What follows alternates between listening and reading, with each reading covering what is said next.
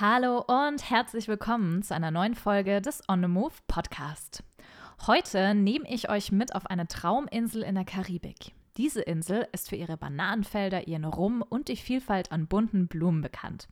Die Rede ist von Martinique, eine Insel in den französischen Antillen. In dieser Folge werden wir über die Landschaft, die Strände und die vielseitigen Aktivitäten sprechen, die diese Insel zu einem wirklich idealen Reiseziel machen. Also lehnt euch zurück und lasst uns gemeinsam diese faszinierende Insel erkunden.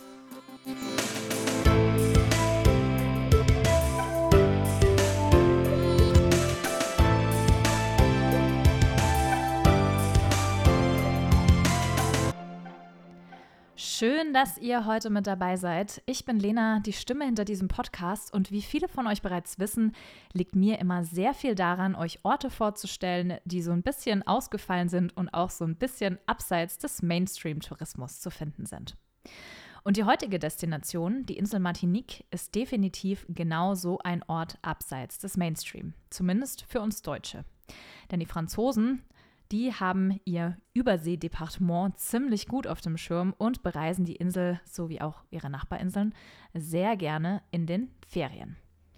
Aber wie immer starten wir erstmal mit ein paar Basic Facts. Martinique ist eine Insel im Karibischen Meer und gehört, wie eben schon gesagt, als Überseedepartement zu Frankreich. Die Insel selbst hat ca. 400.000 Einwohnerinnen und Einwohner und was einem auf Martinique als erstes auffallen wird und was die Insel auch auszeichnet, ist die abwechslungsreiche Landschaft. Im Süden findet ihr wunderschöne weiße Sandstrände mit Palmen und kleinen Buchten mit türkisfarbenem Wasser. Ja, und im Norden, da gibt es eher Steilküste, Regenwald und natürlich den majestätischen Vulkan Montpellier. Im Zentrum der Insel findet ihr die pulsierende Hauptstadt von Martinique, Fort-de-France, mit historischen Schauplätzen und vielen kulturellen Veranstaltungen. Ja, und falls ihr euch jetzt wundert, wie ich ausgerechnet auf Martinique komme, dazu habe ich eine kleine Anekdote für euch. Um mein Französisch etwas, ja, zu verbessern, habe ich mich vor einigen Jahren für eine sechswöchige Sprachreise angemeldet und wollte irgendwie nicht sechs Wochen in Frankreich sitzen, weil ich die Sprachreise während meiner Semesterferien gemacht hatte und so dachte, oh, ich will meine Semesterferien trotzdem an einem richtig einzigartigen und coolen Ort verbringen, ähm, der mich auch außerhalb der reinen Sprachkomfortzone so ein bisschen challenged, also auch kulturell. Ja, und so habe ich mich dann damals für Martinique entschieden. Ich habe dann bei einer wundervollen lokalen Gastfamilie in Pont-du-Bout gewohnt, von wo aus ich jeden Tag die Fähre zu meiner Sprachschule in Fort-de-France genommen habe. Und an den Wochenenden habe ich mir dann entweder mit ein paar anderen Studierenden zusammen ein Auto gemietet oder bin mit einem Kleinbus um die Insel gefahren und habe die Küsten und Berge der Insel unsicher gemacht. Ihr könnt euch sicher vorstellen, nach sechs Wochen gibt es so einige Orte, die ich für einen Besuch empfehlen kann. In dieser Folge versuche ich euch deshalb aus all diesen Möglichkeiten meine ultimativen fünf Martinique-Reise-Highlights rauszufiltern. So, jetzt habt ihr auch einen Hintergrund zu allem und jetzt würde ich sagen, starten wir voll rein.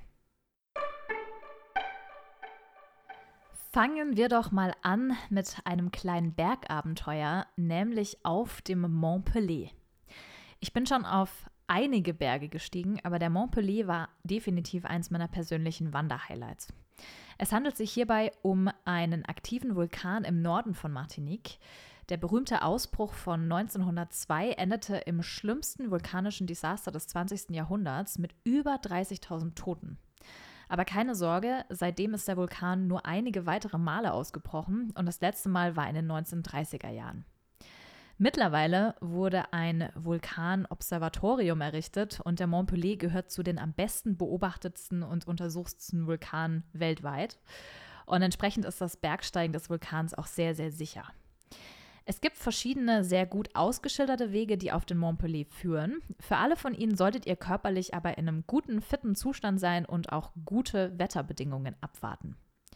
Je nach der Route, die ihr gewählt habt, beträgt die Steigung, die auf euch zukommt, zwischen 600 und 1300 Höhenmetern.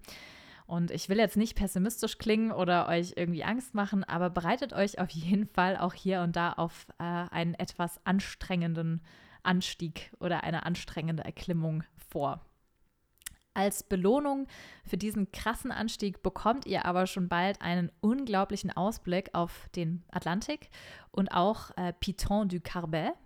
Und auch schon während des Aufstiegs könnt ihr die wunderschöne Kulisse des Berges und der umliegenden Landschaft bewundern.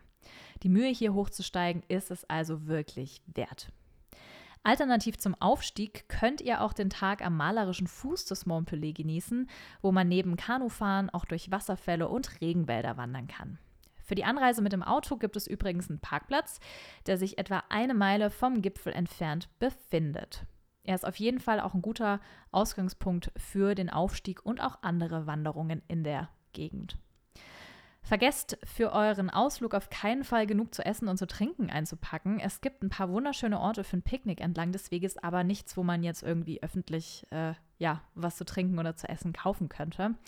Und auch wichtig sind trotz allem warme Klamotten, denn wenn ihr erst einmal am Gipfel ja, angekommen seid oder dem Gipfel entgegenlauft, fällt die Temperatur ziemlich runter auf eine angenehme, ja, Kühle. Also denkt hier auf jeden Fall an eine Jacke und es kann auch sehr, sehr, sehr windig werden. Wer von euch nicht so auf Wandern, sondern eher auf Tauchen steht, wird in Ansalan auf seine Kosten kommen. Ansalan ist nämlich ein ja, wunderschöner Sandstrand in Troisillet und eine beliebte Alternative zu Anse-Mitain in Pointe-du-Bout, wo es während der Hauptsaison nur so von Touristen wimmelt. Wegen der schwachen Meeresströmungen ist dieser Strand ideal zum Schwimmen und für Wassersportaktivitäten aller Art. Zum Tauchen gibt es in Ansalan den perfekten Ausgangspunkt. Viele großartige Tauchplätze im Süden der Insel sind von hier aus innerhalb von 15 bis 20 Minuten per Boot erreichbar. Während meiner Reisen an verschiedensten Orten der Welt habe ich bereits einige unglaubliche Tauchplätze mit eigenen Augen sehen dürfen. Und ich kann euch versichern, Martinique lohnt sich wirklich und gehört aus meiner Sicht zu den besten Tauchplätzen, die es so gibt in der Karibik. Hier gibt es jede Menge Fische, Meeresschildkröten, Stachelrochen und sogar Makromeerestiere zu sehen. Auch könnt ihr hier Unterwasserhöhlen entdecken, Wracks erkunden und vor allem gesunde Korallen bewundern.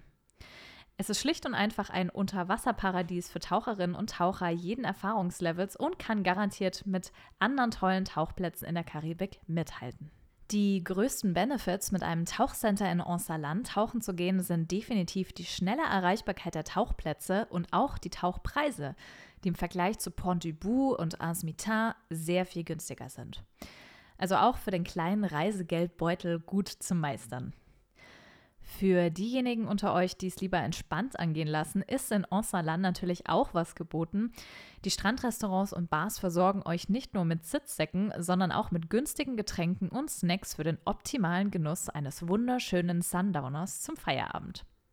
Für die Anreise fahrt ihr mit dem Auto in Richtung Troisillet und folgt den Schildern nach Anse-d'Arlet.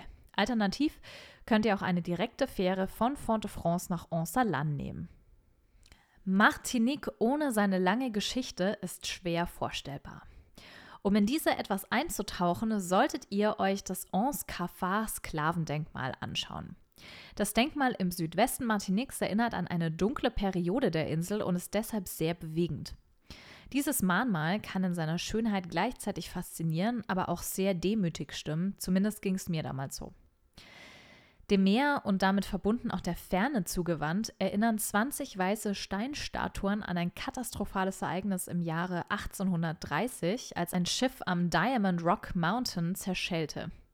Ein Großteil der Crew und der Sklaven an Bord kam bei diesem schrecklichen Unfall ums Leben und daher wurde dieses Denkmal errichtet.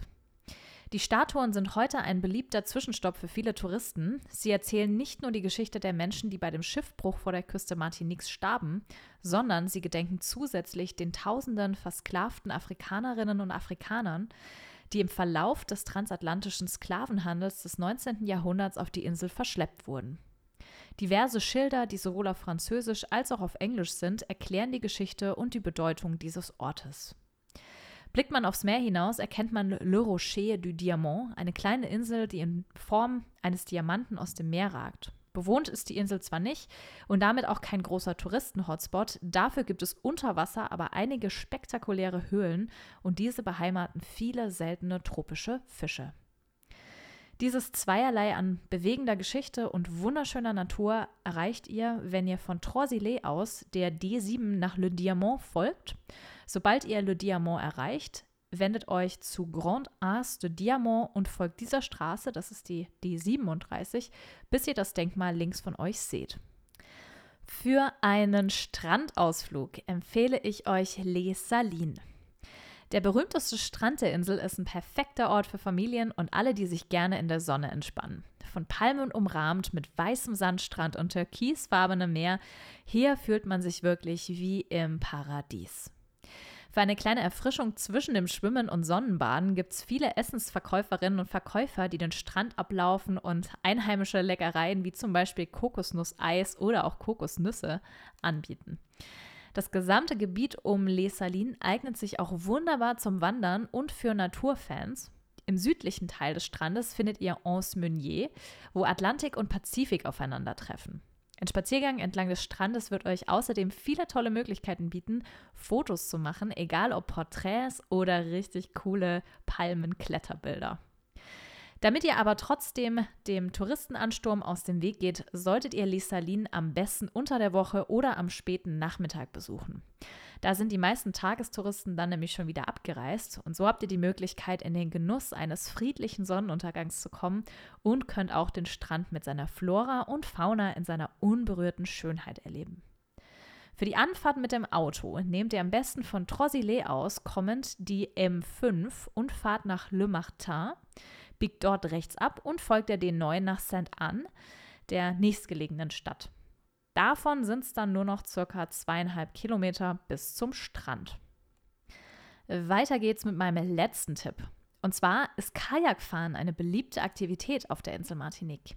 Mein persönliches Highlight dafür war in Anse Noire in der Nähe von Anse d'Arlet.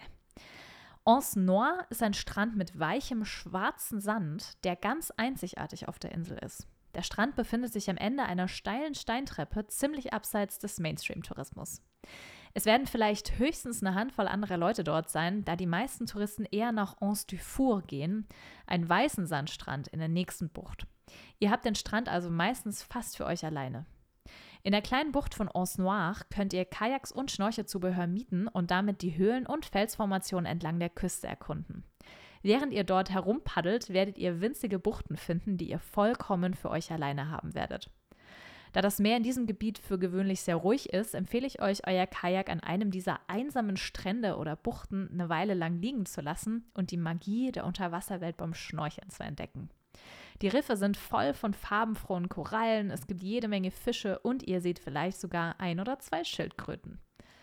Für eure Kajaktour empfehle ich euch, ein bisschen was zu essen und zu trinken für ein Picknick mitzunehmen, denn es gibt keine Bars oder Restaurants am Anse Noir.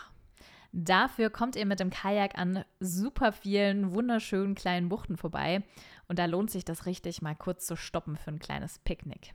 Also große, große Empfehlung meinerseits. Ja, und wie kommt ihr überhaupt nach Anse Noir? Mit dem Auto nehmt ihr von Troisillet aus die D7 bis hinter Anse Alan und biegt dann rechts in eine kleine Straße ab, sobald ihr das Schild Anse du Four, Anse Noir seht. So, das war es wieder mit dieser Folge und meinen fünf Highlights von Martinique. Wenn für euch Martinique spannend klingt, dann schaut auch mal auf meinem Blog unter www.lenaonthemove.com vorbei. Dort gibt es nämlich einige Artikel auch noch zu Martinique und auch noch mehr Tipps. Und falls ihr konkrete Fragen habt oder noch weitere Tipps braucht, dann schreibt mir auch gerne bei Instagram oder unter podcast at lenaonthemove.com. Ich freue mich schon mega, wenn ihr in der nächsten Folge wieder einschaltet. Bis dahin, bleibt gesund, bye bye, tschüss und auf Wiederhören. Wenn dir diese Folge gefallen hat und du den Podcast unterstützen möchtest, teile ihn gerne mit anderen, verlinke uns in den sozialen Medien oder hinterlasse eine positive Bewertung bei Spotify oder iTunes. Äh, weitere Berg- und mehr Abenteuer sowie jede Menge Reiseinspiration findest du bei Instagram und natürlich auf www.lenaonemove.com. Dieser Podcast ist eine Produktion in Zusammenarbeit mit dem ALB Content Lab. Besonderer Dank geht an Jana. Danke und bis zum nächsten Mal im On the Move Podcast.